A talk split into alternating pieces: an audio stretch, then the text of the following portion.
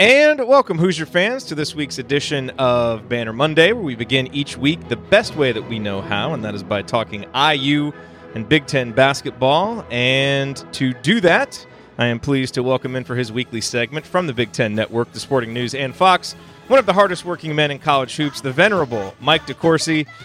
Mike, what do you say to kind of kick things off? Maybe we talk about the Steelers' big win from yesterday. Maybe that'll uh, actually maybe that'll actually get Archie to listen to the show.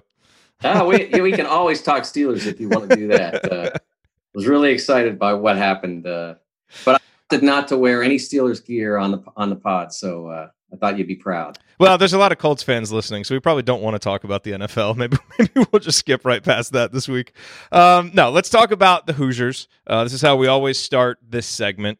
And you know, look, obviously, the Indiana didn't play the greatest competition, but they do have two games in the books what did you learn from Indiana and their two victories over sub 270 teams this week? Well, I don't know if learn is the appropriate uh, verbiage uh, because I think there will need subsequent conf- confirmation. But what I've learned, what I've learned so far, I guess this this I have learned for sure that that Justin Smith is in, is engaged. Okay, he's playing. He he is playing like he like he cares. Now, whether he's invested or not, that'll come as the games stack up and challenges come up and and and it becomes more difficult than the bottom of division one and all that sort of stuff. But he's engaged. And I, I i've said on our first show and i've said all off season that the most important thing for indiana is getting devonte to play smart and justin to play hard and if you get those two things going in the right direction, you have a lot to go on. And obviously, you got to stay healthy. I mean, after what happened last year, you have to have that. That's a given. But in terms of variables you can control, if you get those two things going, then Indiana has a chance. And so far, we've seen the, you know, probably the bigger variable of the two, Justin playing with passion, with, with, with, engagement, uh, trying, you know, playing to matter and so that's, you know, that's what I've learned. The rest of it is still to be sorted out as the competition level increases, as the stakes increase as a result of that, uh, as challenges are presented to young players that they haven't seen yet. Trayce Jackson Davis hasn't seen a real college defense yet. Uh, so that's that's all going to change how the season develops. But the things that mattered from the first couple of games, I think that they've gone really well. And you know, you can criticize the level of opposition, but look, there's 350 teams in Division One. Uh, you have to play somebody, and if you're paying money to to, to bring the team to you, um, relative to the competition, there isn't that much difference between 150 and 250. Uh, people try to in in their computer formulas try to pretend there is but if you're playing them at home, uh, as long as you're paying attention and not sleeping, you're going to beat, and you're you're any good at all, you're you're going to beat 150 as easily as you beat 250. Maybe not by as many points, but you're going to win the game. So that that that that early criticism always bothers me. Uh, it, it, doesn't, it, and, and, honestly, when I consider uh, going, you know, I, I think I'm going to have to change my hats a little bit. But I've evaluated teams in the past relative to their value for March or va- value to the bracket. I've never said, well, look, they have six two sub 250s or whatever. Oh, who cares? It doesn't it doesn't reflect on who you are. I mean, it, it, it again, 150 at home versus 250 at home. It's just a matter of point spread. It's not a matter of win or loss. You know, one of the other things that I think Indiana fans are really looking forward to seeing you know, in these early games against, you know, competition that might not challenge you too much is give some of the young guys and some of the guys coming off injury a chance to get their feet wet and work in. Armaan Franklin, Trayce Jackson Davis, who you mentioned. Also, Jerome Hunter and Race Thompson, who have spent so much of their time at Indiana injured. All those guys showed some positive signs as you would like to see. Did any of them jump out to you as being like, oh, okay, boy, that guy could really make a difference for them this year? Well, you know, it's it's funny that you said that because uh, the first player that making a difference uh, is a player that I've liked for a long time, and he's not one of the new guys, and that's uh, Al Durham. I mean, mm. he, he's doing really well. He's making a lot of shots. He's, you know, he's not a bit player right now, and that's, you know, and he's make he's going to make it hard to an extent for Devonte to get all his minutes back uh, because of everything that Al brings to the floor. So that's a factor. Uh, you know, from there, I mean, I, am not surprised that Trayce Jackson Davis is a is a capable player. I saw him in the summer at the Peach Jam, and you can play there. You know, if you can make it there, you can make it anywhere. I mean, if you can play against those guys, uh, as long as you're coachable, you're gonna you're gonna be a, a quality college player.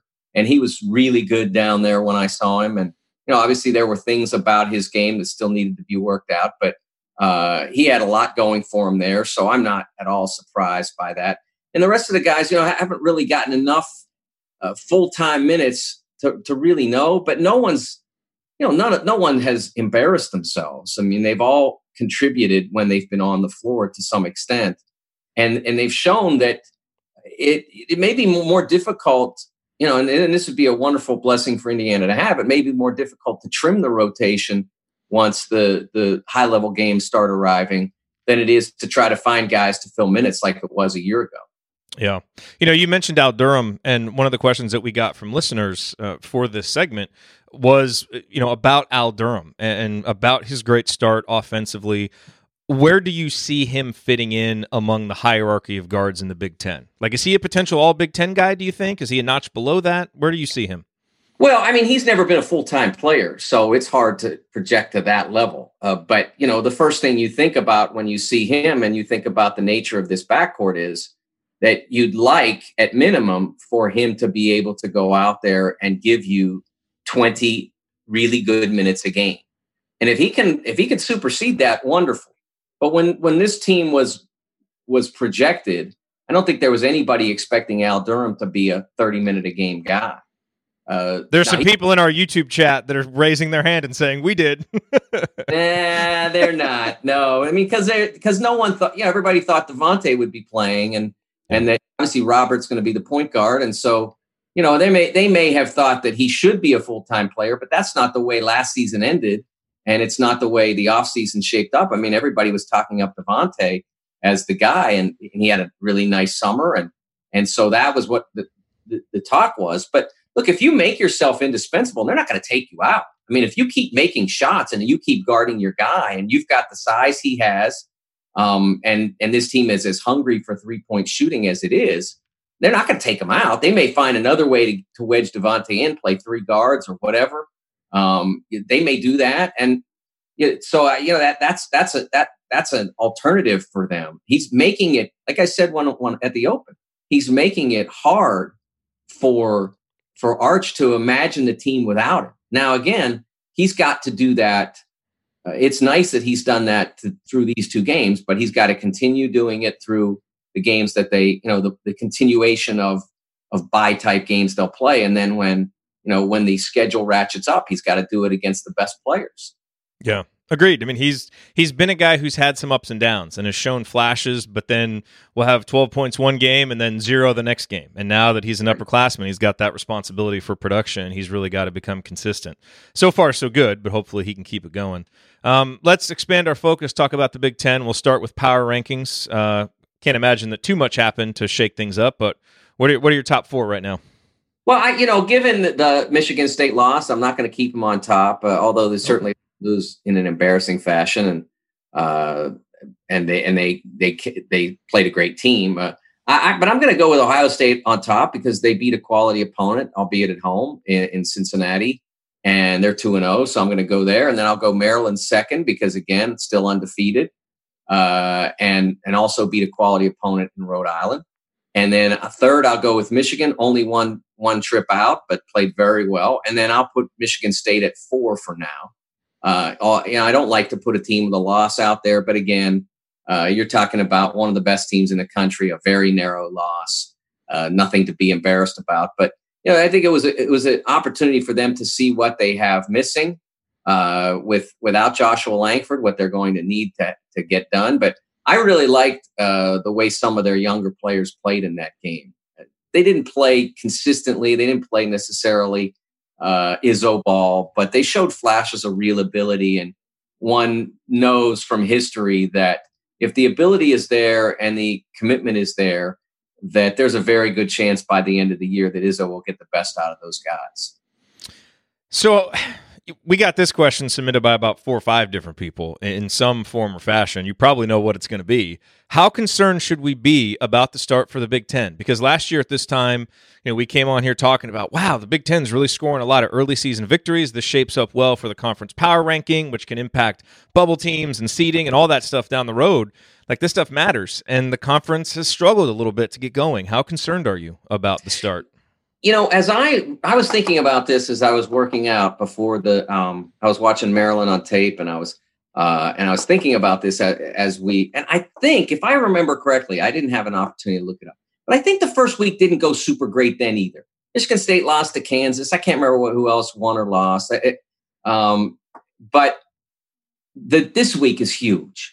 And obviously the ACC Challenge week is huge. But this week with the Gavitt games, started to turn things around last year a little bit. That's true. And so this would be a, an important week for the conference. You've got Michigan State playing Seton Hall. Now, you've, you, Seton Hall has now suffered a serious injury that may be even more damaging to their team uh, than Joshua Langford was to Michigan State because Michigan State can still roll out an All American. And Myles Powell was Seton Hall's All American uh, and will be perhaps again, but uh, he's not going to play this game almost certainly uh, against Michigan State. So that's a factor. And uh, then you've got, I believe, Villanova going to Ohio State. Uh, I think that's a really important a game. game. High quality game at home for the conference for, for the Buckeyes. Uh, and Villanova has looked really good early. It's again, it's a week, but they've looked really good. And so if you can get that one, it's probably going to pay off in the long run.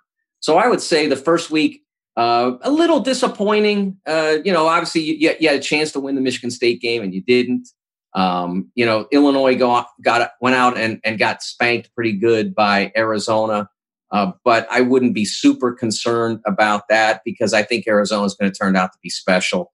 Uh, those freshman guards are outstanding, and Sean Miller's as good a coach as there is. So I think they have a chance to be special. Probably the one loss that you'd like to have back was Purdue losing at home to Texas.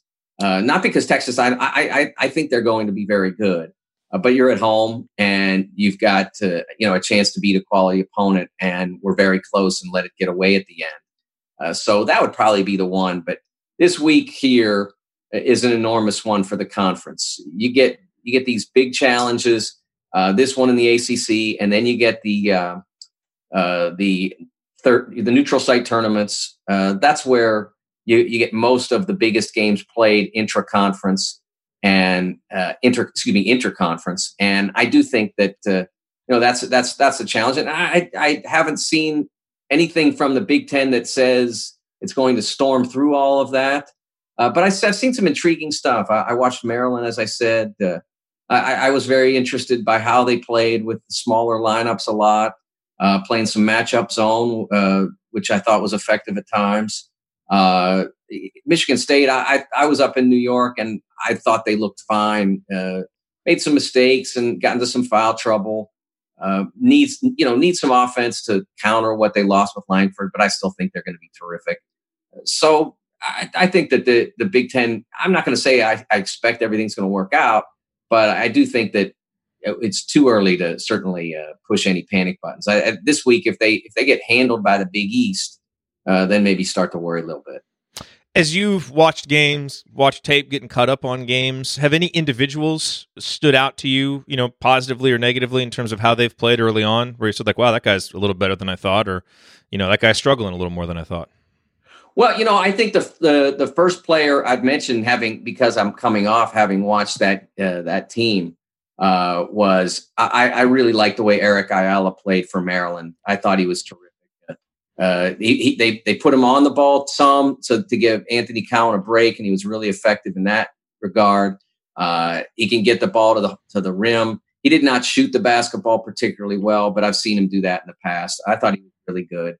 Jalen Smith, you know, one, one of the things I like about Jalen Smith is he comes back to college. He could have gone to the uh, NBA, and they're basically playing him as a singular post player. And now they're moving him around a, a bunch, so he can do other things. But when you're that that singular big guy, you can get yourself, you know, you can get beat up a bit. You know, other teams know you're the that you're the target. You and you have to guard in the low post and all that.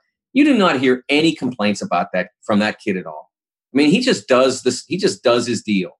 and I, I love that about him. It, it, it, I've I've heard so much complaining in the past about oh, I don't want to be you know I don't want to be a center, so they call him a forward, and then maybe the kid thinks it's fine, but you know then then you go out in the game and he's in the post for 40 minutes, and uh, I've seen unhappy players in that instance, and I've seen them bring down some good teams. So I, I don't think you'll see that from Jalen Smith, and he gets he's got they've got some bodies to rotate next to him, and and he can get a break. Uh, uh, I don't know that any of the their freshman bigs are standing out yet, uh, but when I was watching, he was out there by himself a lot and just played through it and played hard and played with great energy. I really like that about him.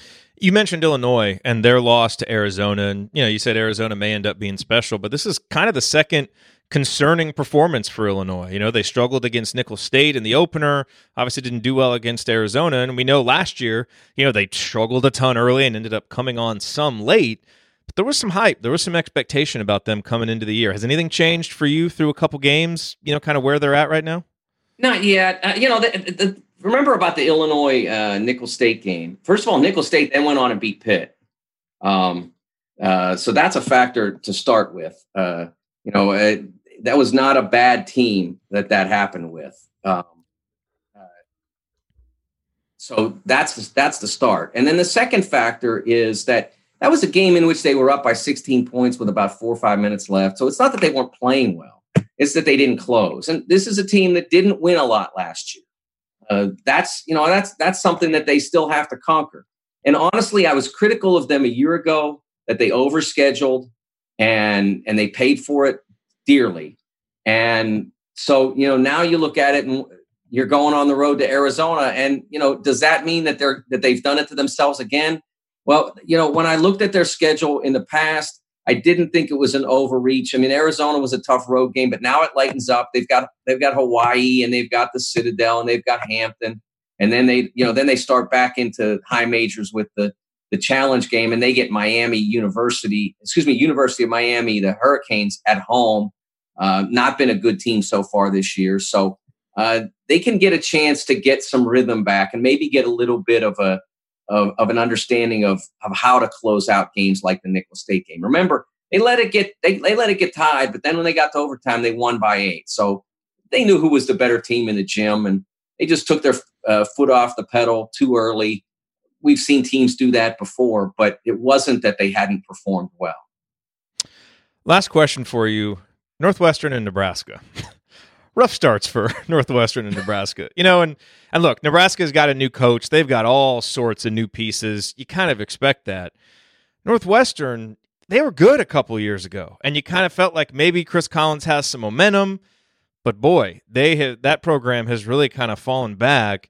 As you look at Northwestern Nebraska this year, is there any reason to believe that those two teams are going to be appreciably better by January, February, March to where they're a lot more competitive with Big Ten teams? Or is this just going to be a year long slog for those two programs at the bottom of the conference? You know, honestly, as I watched what happened with them in the first two games, my initial thought was they're exactly what the conference needs. They need the, co- the conference as a whole uh, in terms of wanting to be great and get lots of bids you know, a year ago in January, the the bracket people, of which I will be one soon, were predicting 10 bids uh, or projecting or whatever you want to call it uh, in January, 10 bids for the for the Big Ten. And I went on after the first barrage of those, I went on Big Ten Network and I said, League's not getting 10 bids. I've watched Penn State, I've watched Illinois, I've watched Rutgers, and they are not capitulating in the they are not going to capitulate in the manner necessary for the teams on top of this pile to get the wins they'll need to get to the tournament. And you know, you ended up getting in. What uh, uh, you got an eight and twelve in there, right? Ohio State got in at eight and twelve. Pretty interesting precedent set, but that's how that's how strong the league was at the top, um, and that's why you you know you were lucky to get them in uh, at eight and twelve. It wasn't easy to get in. So if you have two really bad teams as they project to be at the moment, that actually helps the teams on top. They don't they aren't they aren't valuable wins, but they aren't potential losses either. When the big when the Big East got 11 out of 16 in 2011, The four teams at the bottom of that big of, of that uh, Big East got, I believe, exactly two wins against teams outside their own company. Oh my! Other, you know, when they played, somebody had to win, but they didn't beat anybody that got to the tournament. I think except Villanova dropped two. I think. Um, so that's kind of what you need to get that big bucket of bids, along with all the other non-conference performance. You you also need that. So from that standpoint, if they're not better, it's not necessarily bad for the league. Taking one for the team. Thanks, Northwestern. well, but that's that's if they're not better. Yeah. Um, it's a long right. It's a long way from the way they've played their first two games. Yeah. Competitive in the Big Ten. I mean, a long way. I mean, Merrimack is, I think, a first year or a transitional Division One member. I mean, if you're losing to that team, um, you've got issues. And, you know, obviously Nebraska had problems as well. Uh, Nebraska's got, I believe, only one player back from last year's roster. And so it was going to be a challenge. I mean, we hadn't seen them, and you could say, well, maybe maybe they'll be good because no one's really seen them. And then they went out and played, and like, okay, we were right, they weren't. Um, I, I would imagine Fred will get them better, uh, but whether or not you can get from where they were on opening night to competitive in the Big Ten at even at home, that's that's a long trip. Same for the Wildcats, and uh, you know, Nebraska will get good home crowds. Maybe not what they've gotten when they were good or or competitive, but they'll get good home crowds. Their their fan base is really terrific. Northwestern's has been, you know, a little bit more. Uh, they've been they they they have been more show me uh, kind of fan base. So when the team's good, they're all there, and when they're not, at times there are other fans in the building, uh, Michigan State's fans or Indiana's fans or whatever. Um, so they may not have the home crowds. So they've got to they've got to find a way to be better uh, as players and as a team. I think you know I, I don't think that the players that they have are poor. We've seen them before. Um, but I don't know they have enough. And so maybe on a given night at home uh, in the league, if they continue to coalesce, um, they can be dangerous. But they're they're they're really thin, and so the problem that might arise for them is any injury or any you know uh, any confidence problem that a player might have because the team's not doing well or because the particular player's not doing well. They need all the guys that can play to play great in order to be competitive in the league. And it's going to be really hard, especially if the league is as deep in good teams as I think it is. Um, it's going to be really hard for those two teams to to be a factor in the Big Ten. Mike, I have to go back to something that you said about five minutes ago. You know, two of my co-hosts, Andy Bottoms, Brian Tonsoni, two of the top ten in, at Bracket Matrix. You referred to bracket people. I would just like you to know that the preferred nomenclature is bracketologist bracketologist. yeah, you know, I, I, will say that you know I've known Joe Lunardi for like thirty years. I, I first met he did some when I was working at the Pittsburgh Press. He did some stringing for us. He would he would cover a uh, a Duquesne road game if we weren't covering it, or West Virginia or something like that if they're playing in Philly somewhere. So I've known Joan for a long time, and he invented the word and he, the trademark. It's the I mean Joe's great and he's the most wonderful guy. How do you how do you let that one get through your legs? I mean, yeah. so I, you know, I, I always feel like Joe. That's Joe's word, you know. So uh, I, I, I never feel comfortable. I certainly will never refer to myself as a bracketologist, even though he didn't trademark it. I'd still feel like I was plagiarizing. Uh, I'm a bracket person now, bracket so uh, person. that's the way I'll go with it. I'm gonna start calling Andy and, and Coach Tonsoni bracket people. We'll see how long that lasts. By the way, uh, la- last thing I'll note: a very pandering comment to you in the chat mob. Uh, Chuck would like to know where Minkah Fitzpatrick falls in your power rankings right now. ah, yes, uh, you know, Minkah. I wrote a column about Minkah last Tuesday, I think, after Ryan Clark from ESPN, former Steeler great, came out again and and doubled down on his initial errant observation that it was a bad trade. I'm like, you know, that you, this is a f- fantastic trade and on every level.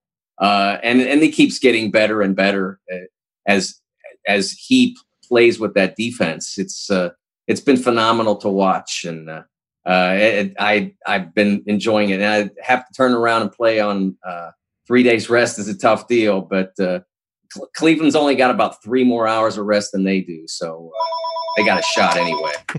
there you go, Archie. Some uh, some Pittsburgh Steelers talk for you. Thank you. You're welcome, uh, Mike. As always, thank you for joining us, and uh, we'll look forward to talking with you next week. We'll have two more uh, sub 250 Indiana games to talk about. So see, see what takeaways we have from those, and then hopefully some Gavitt games victories for the Big Ten. More importantly, because the conference could really use the uh, the pick me up here early in the season. Absolutely. Well, I'll look forward to it, Jerod. Thanks. Cool. Thanks, Mike. All right, there is a noted bracket person, Mike DeCourcy, hanging out hanging out with us this afternoon, talking about IU and the Big Ten. And you know what that means. Now that Mike is gone, it is time to bring in the great Ryan Phillips, who is going to be here. We're going to do some mailbag uh, questions. We got a few questions in. If you guys have any questions in the chat mob, definitely feel free to uh, drop them in there. Good stuff. Mike DeCourcy's great. You know, I really enjoy these weekly conversations with him. Um, always really good insight. Nice to get.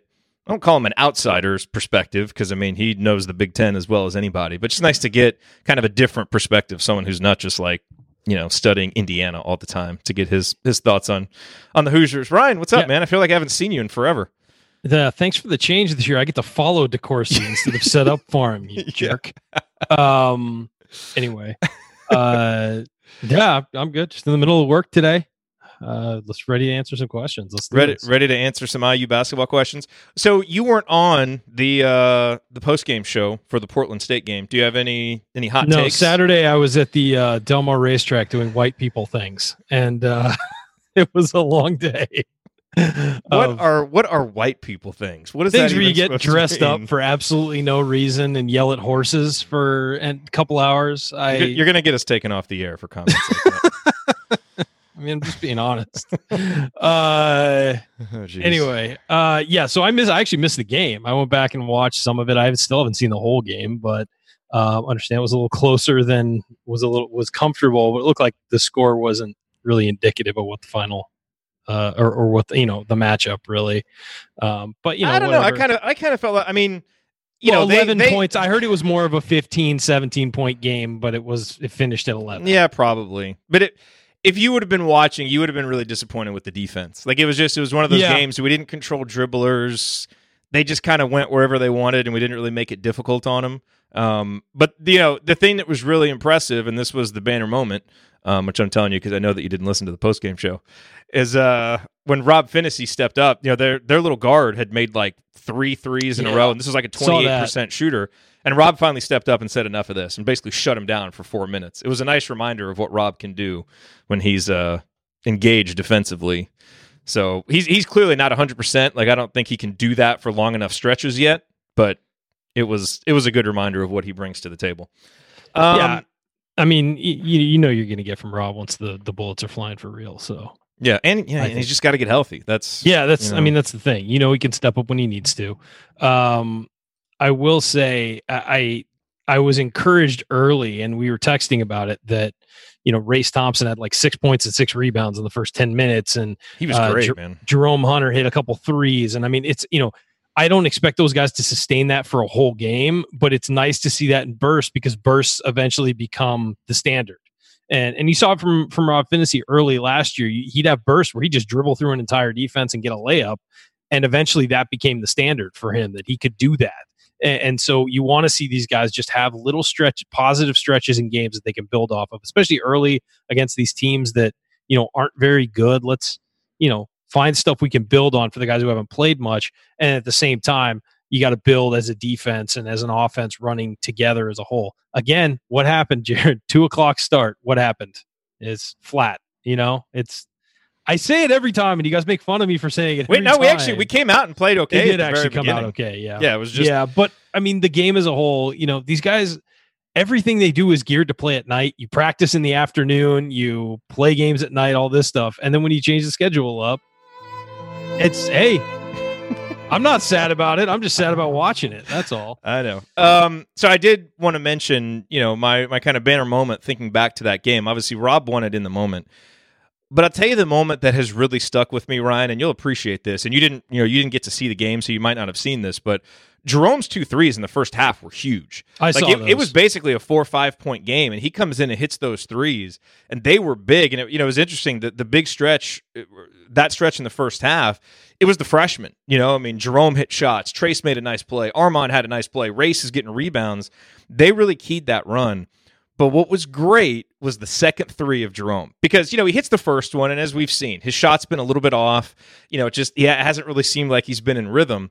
But he makes the first one, and man, he was hunting the second one. It was like Yeah. his confidence was unleashed. Now that led to an airballed three in the second half because he probably took one he shouldn't have. But to see just the fire in his eyes once he made that one, like I think he's going to be a guy, and, and and we'll see. I don't know that he'll ever crack the starting lineup, but as we talked about on the post game show, you know, if he keeps developing, there's a good chance he may be in the closing lineup for Indiana because of what he can do offensively. But I certainly think he's got the mentality, the skills, and the versatility. Once he's right, he can be a guy that comes in and gets you nine, ten points in in like three or four minutes because he like he's Has just got burst, yeah, burst and- ability. yeah, sort of but it's the skill and the mentality to do it. Like where he will call for the ball. We've seen him do that in the post. This was kind of the first time you saw it on the perimeter.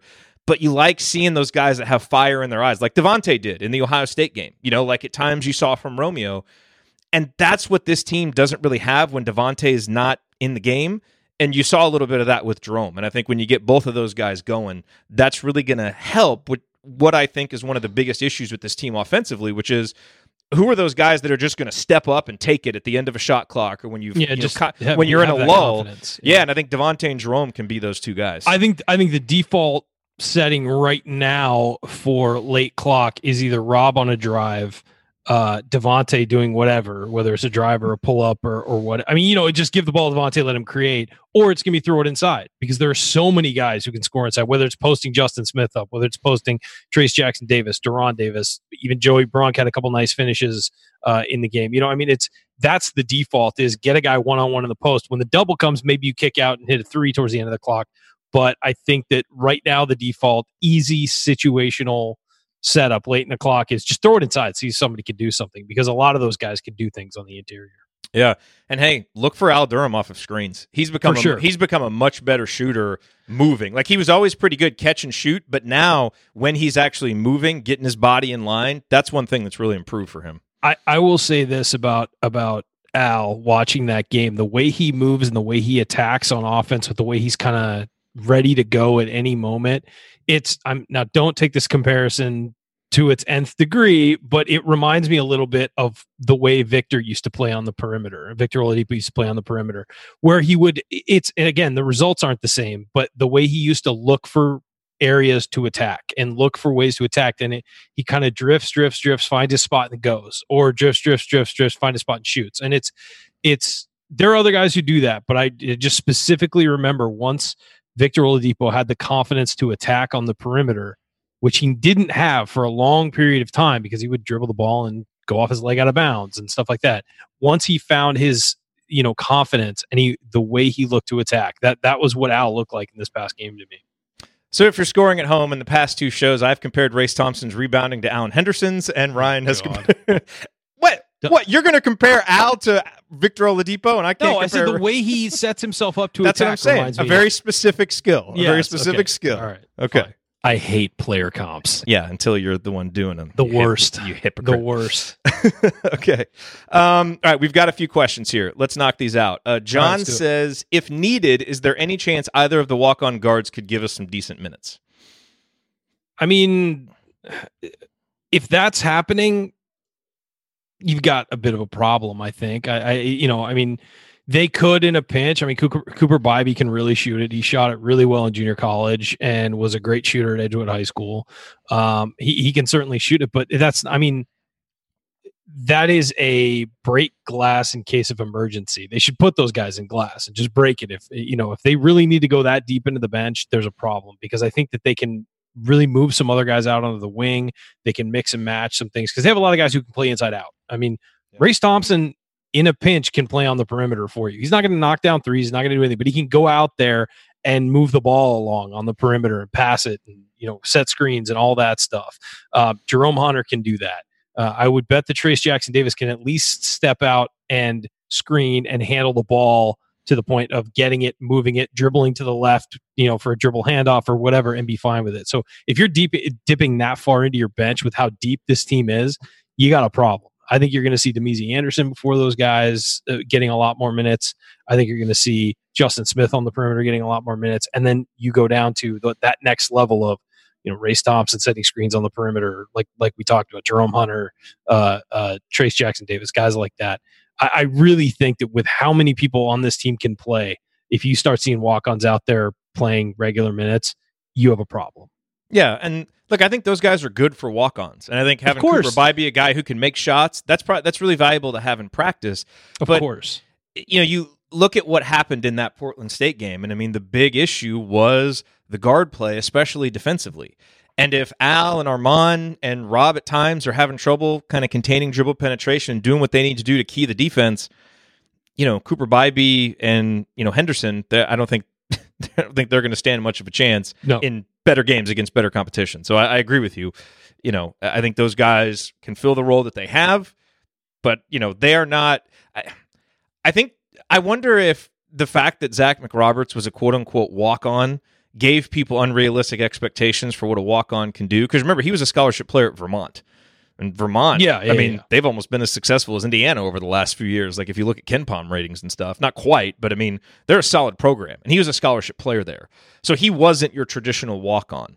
So you know, I just think got to make sure thoughts about that. Got to make sure that we have the proper expectations for those guys. Uh, Jack wants to know what is the prediction for Green coming back to play.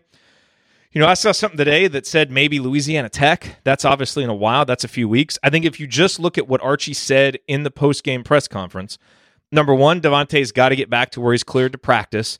Then he's got to practice, get his rhythm going, and then he's going to play. Because Archie basically said he doesn't want to just throw him out there without having a chance to practice because and so hurt, quite frankly. Yeah so i mean yeah. at a minimum at an absolute minimum it looks like you're looking at at least a week and that would be assuming he's cleared like today that could start practicing. So yeah i, mean, I think I the say, ideal i think the ideal would be to get through thanksgiving get him rested up that week and, and get him back. I mean, when think...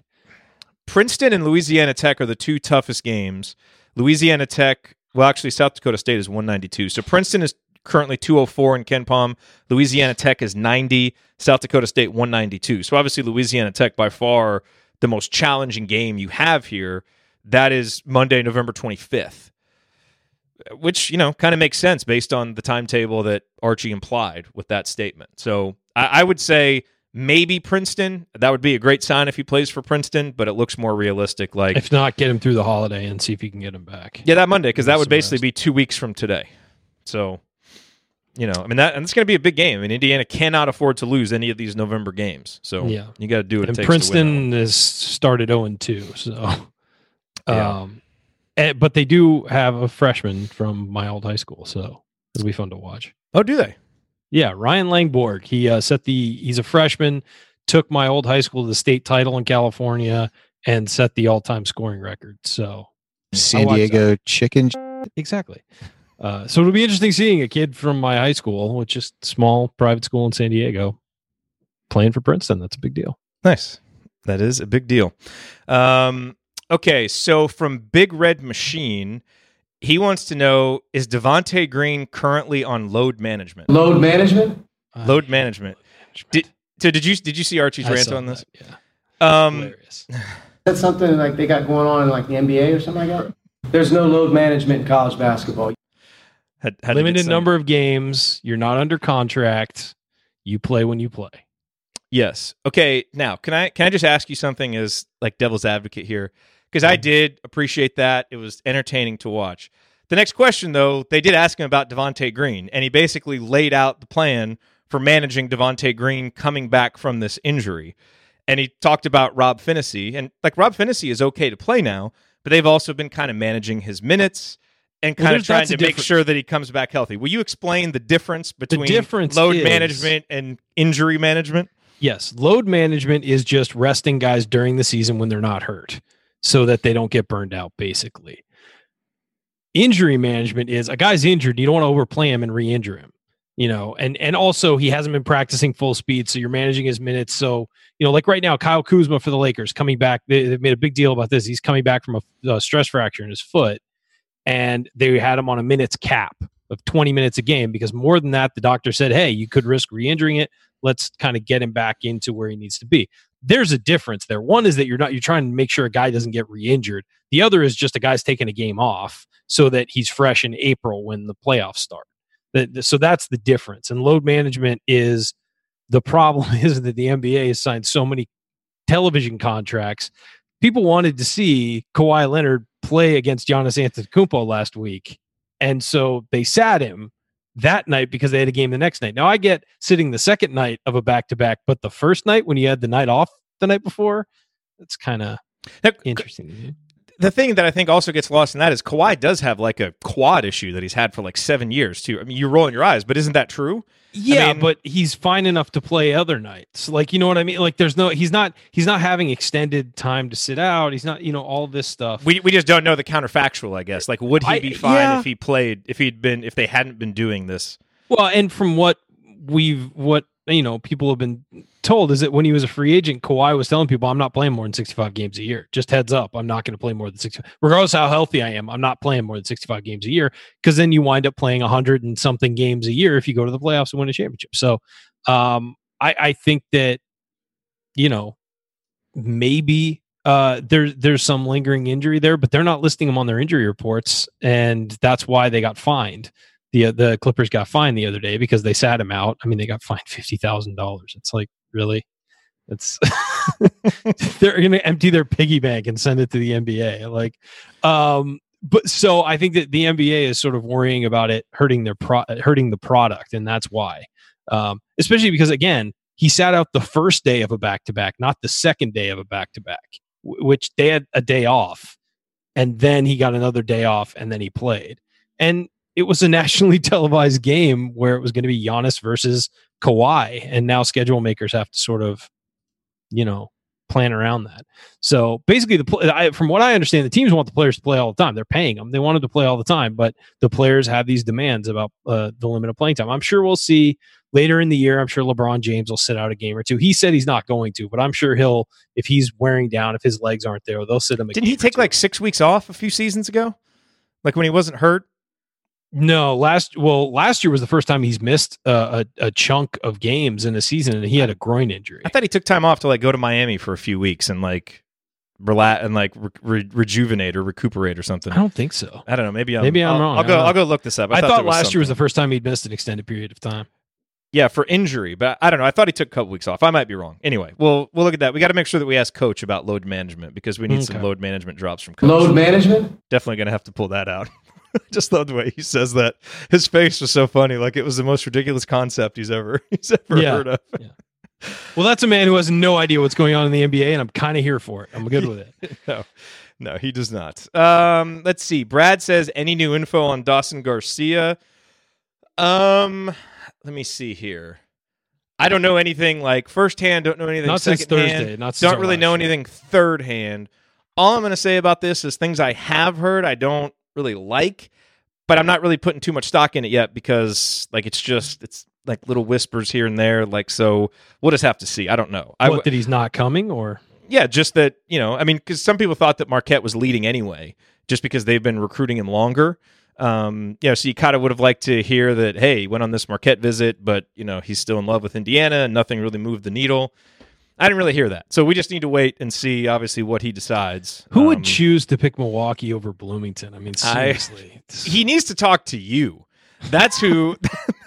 we needed to send him to you so that you could tell him how you would improve. Well, he'd end up committing shot. to San Diego State if we did that. you traitor! I'm just saying, it's right here. It's it's 75 today. Well, no, like, we wouldn't we wouldn't have him visit you. You would go to Minnesota and visit oh, him. We'd okay. pay for it. You would walk him through the shot doctor routine that you would put him through to get his shot NBA ready, and tell I'm him why he needs to. Illegal, by the way. what if we? What if I if if the assembly call paid for you to just go talk to Dawson Garcia? We're not boosters of the program. On, on behalf we of are, IU, we're we're, we're critical analysts of the program. That would not be a that, that actually would be interesting to see if that would be some like sort the, of violation. the legal ramification, the NCAA ramifications of uh, uh, podcast host and radio show host going and talking to a recruit. Hey man, yeah. I've never given a dime to Indiana. I'm not a booster. yeah. Don't you host a post game show? Yeah, but we just we just criticize the team. We're Yeah. we're mean. Um, let's see. So Dave says more of an observation: Race Thompson equals Daryl Thomas. Interesting. I will say Race Thompson kind of looks like Daryl Thomas out on the court. The the quibble I would have, though, like I think Race has some of that because Daryl Thomas was a very versatile player, an athletic Mhm. guy. Daryl Thomas, though, I mean, his rebounding numbers, he averaged like four and a half, five and a half rebounds a game, even as a junior and a senior. Race Thompson's going to do that this year in like 10, 15 minutes. Now, his rebounding rates aren't going to stay like they are right now, but he's rebounding like his defensive rebounding rate is like 35%. It's insane. Yeah. So even when it goes down, like he just, the thing that impresses me the most about him is his rebounding instincts. I mean, he Mhm. knows where the ball is going to be, he attacks it off the jump and he just and he keeps it high too, which I really like. So he's he can he's good at putbacks because he keeps the ball high and he can go right back up with it. So I do see some of that comparison, but I also think he projects to be a better rebounder um, than Daryl Thomas was as a junior and a senior. Uh, just a little more aggressive uh, doing that. Here's an interesting question: BK Hoosier, uh, should Justin Smith have the green light from three? Ryan, Justin Smith from no. Uh, you know, depending on the situation, if it's a catch and shoot with where the offensive possession isn't going great, sure. But no, I want him to attack. Uh, that's that's what I want. I want him to be encouraged to attack. Now, look, if he takes one a game or two a game, and he's, it, you know, look, as far as I'm concerned, start a game, you can take him till you miss. If you if he makes four in a row, great, keep shooting. If he misses one, I don't want him shooting two more. You know, maybe take another one here and there, but I don't want him to get to the point where he's taking five a game and making maybe one. You know, that's that's not his game. His game is attacking. I want him to attack. Um, you know, and, think- and that's what he's been good at good at this year so far. That's that's where the confidence has come from is when he attacks the rim, not standing out on the perimeter and, and relying on a shot. Because the, here's the problem with a guy like Justin is that if you wander on the perimeter and wait for your opportunity to shoot a three, you're not attacking. And uh, when and exactly what you want from him is to attack. So guys get lazy. It's not intentionally lazy. They're not saying, "Well, I don't want to attack." It's just mentally you get into a space where you're waiting for the ball to come to you so you can shoot it, as opposed to finding the opportunity to go to the hoop. And um, it's a mentality, and young guys fall into it, and even the best players fall into that from time to time and just start launching threes. But it takes away from what his strengths are. He needs to attack, and and where he's been good over the years and where he's been best this year, other than that stretch against Michigan State where he inexplicably knocked down a bunch of threes, it's when he's going to the rim, when he's attacking, when he's get, you know going after a, a rebound, when he's cutting back door and getting a lob. All that stuff is where he's at his best. The perimeter is not where he's at his best. he was showing out for the assembly call crew in attendance. Exactly. Me to make sure we didn't like- get shut out by Michigan State. me sitting there in the press row, like, oh god, oh god. so, so, so okay. Here's what I would say about this: is I think everything that you just laid out made makes sense. You know, to a certain extent, green light from three it can become a bit of a semantic thing because basically what you described is it's like a yellow light almost. you know? yeah, that's kind of where it is. A green light But- to me suggests if you get it and you have any daylight, shoot it.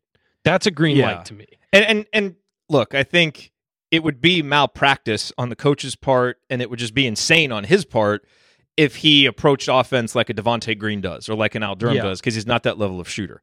But here's where I think context, psychology, some of the stuff that maybe we don't necessarily know goes into it is, you know, just in conversations that I have had, I think with people who are kind of familiar with his thinking, I think it's important to him to have the confidence in his coach that his coach believes in him to take the shot. And so, like, whether you want to say, should he have the green light, should he not? I think to a certain extent, his confidence and the comfort level that he has shown on the court this year, attacking and doing all the things that we want him to do, is in part because he feels more empowered to take shots when he has them. Look, so he- again, it's it's you know, it's it's one of those things like you know if he's taken five straight threes, Archie's probably gonna sit him down and be like, dude, like you can't That's keep doing strength. this, Yeah. right? But at the level he's at right now, where most of the threes that he's taken have been pretty good. There was one in the Portland State game in the second half. Like three out of four possessions, we took threes early in the shot clock, which is when they were making their threes, which was just so uncharacteristic of Yeah. us. and you're it was giving it bad right back to them so they can shoot. Yeah, it, and like that three wasn't a good one. It was early in the shot clock. Don't take that one. But I think you're gonna, you know, you're going to have to live with maybe some shots of his that you don't necessarily want.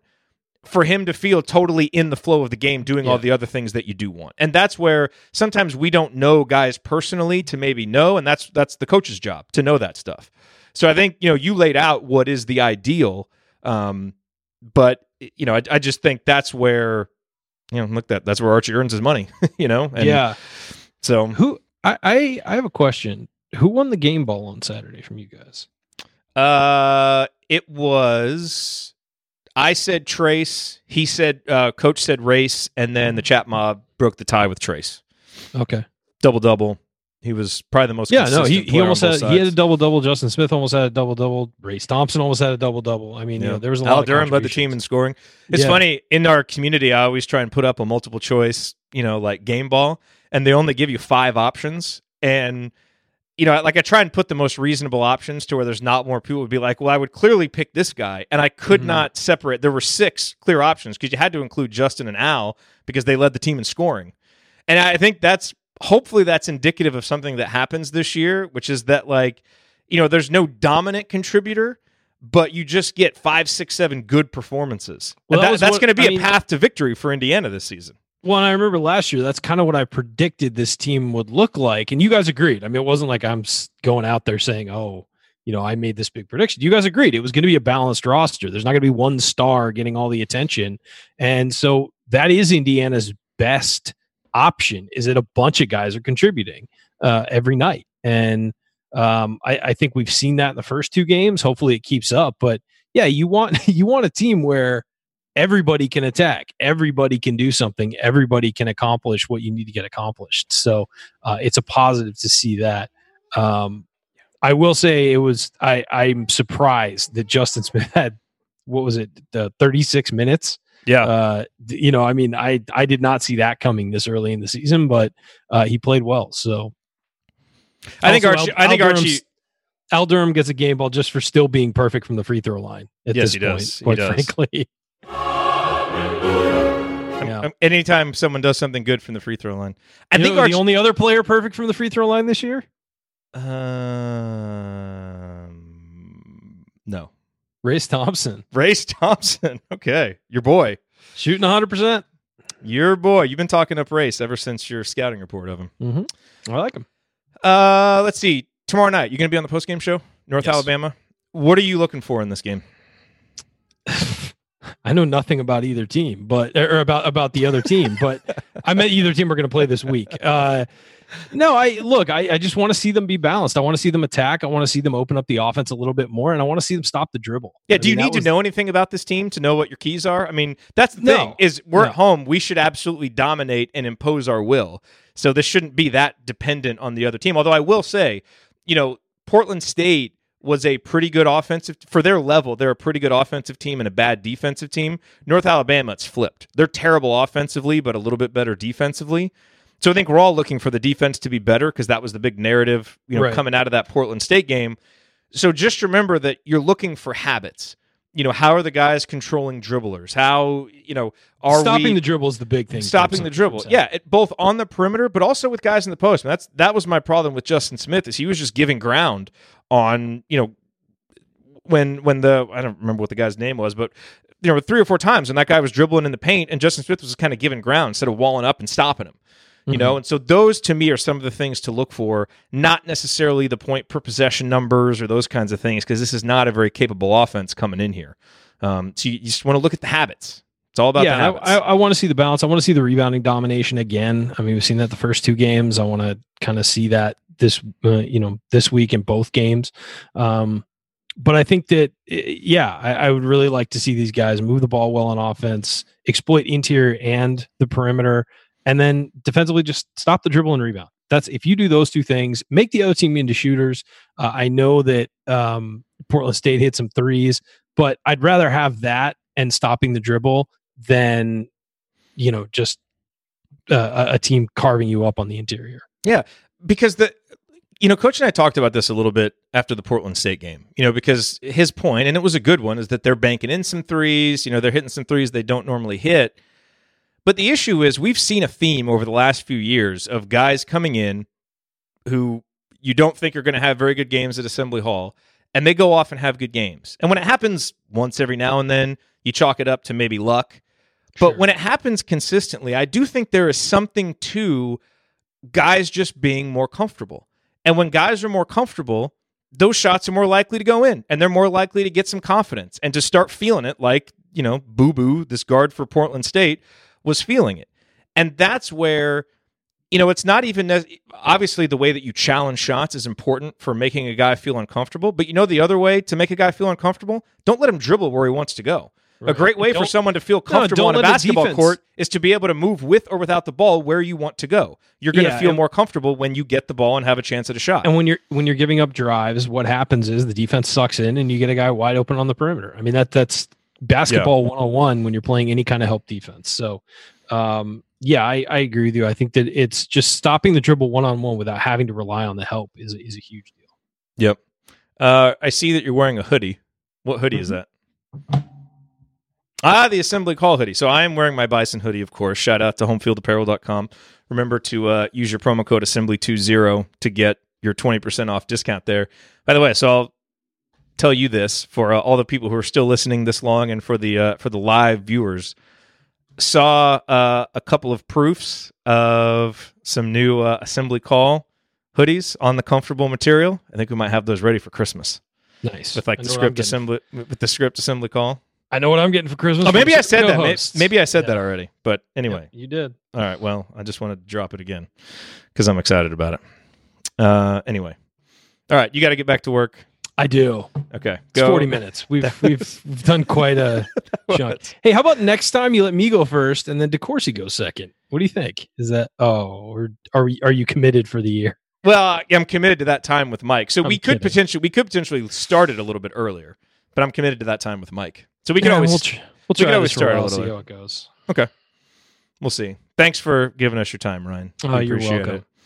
We appreciate it. you were on load management for the last post game show, but you'll be back for uh, Exactly, for the- yeah. for the upcoming shows. All right, Uh, thanks, man. right. Um, cool, and uh, thank you, Bye, to- everybody. To, yeah, thank you to everybody who is here. Do our closing here. Uh, that'll do it. If you want to see us do the show live, join us at assemblycall.com on Thursday nights for the live broadcast of our Assembly Call radio recording. Don't forget to go to assemblycall.com or text IU to 66866 to join our free email newsletter. Uh, and special thanks to Bob Thompson for producing most of the music that you hear on the show. Thank you for listening. We will talk to you tomorrow night after IU North Alabama. Until then, Take it from me, Nick Zeisloft. Keep your elbows in and your eyes on the rim. And as always, go Hoosiers. Oh, and hey, by the way, last little note that I will say: our buddy uh, Chad Schwartzkopf, Chat Mob Chad, uh, he's been doing like a show the morning after IU game. So you got the post game show, and then Chad takes some time to sleep on it, and then does a show. Make sure that you go check that out. I believe Chad. Correct me if I'm wrong, but on Twitter it's General Chadwick. So you can follow him there, subscribe to him on YouTube, and of course, you know he's in the chat mob, so you can get the information from him there. But if you want more post game analysis with the uh, with the benefit of a night of sleep, which really we could probably all use, then uh, check out what Chad's doing. Uh, it's really cool, and he provides good analysis. And hey, you know, Chad is uh, one and zero as a fill-in uh, co-host on the Assembly Call, and that one win was the win over Michigan State. So he's probably got the uh, the best post game show efficiency of any of us. So well done, Chad. All right, everybody. I will talk to you guys tomorrow night after the game. Rocket Pro Insight is the innovative product designed to give real estate agents control like never before. Get full visibility into a client's loan status, adjust their approval letter amount, help them clear roadblocks, and manage it all in one place. Sign up today at rocketpro.com slash real estate and get the freedom to check a client's progress from anywhere at any time. Call for cost information and conditions. Equal housing lender. Licensed in all 50 states. MLS ConsumerAccess.org number 3030.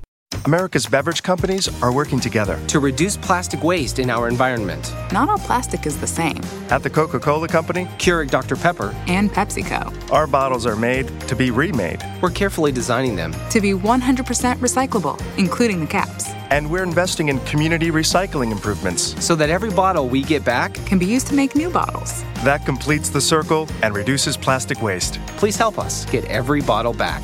Learn more at everybottleback.org.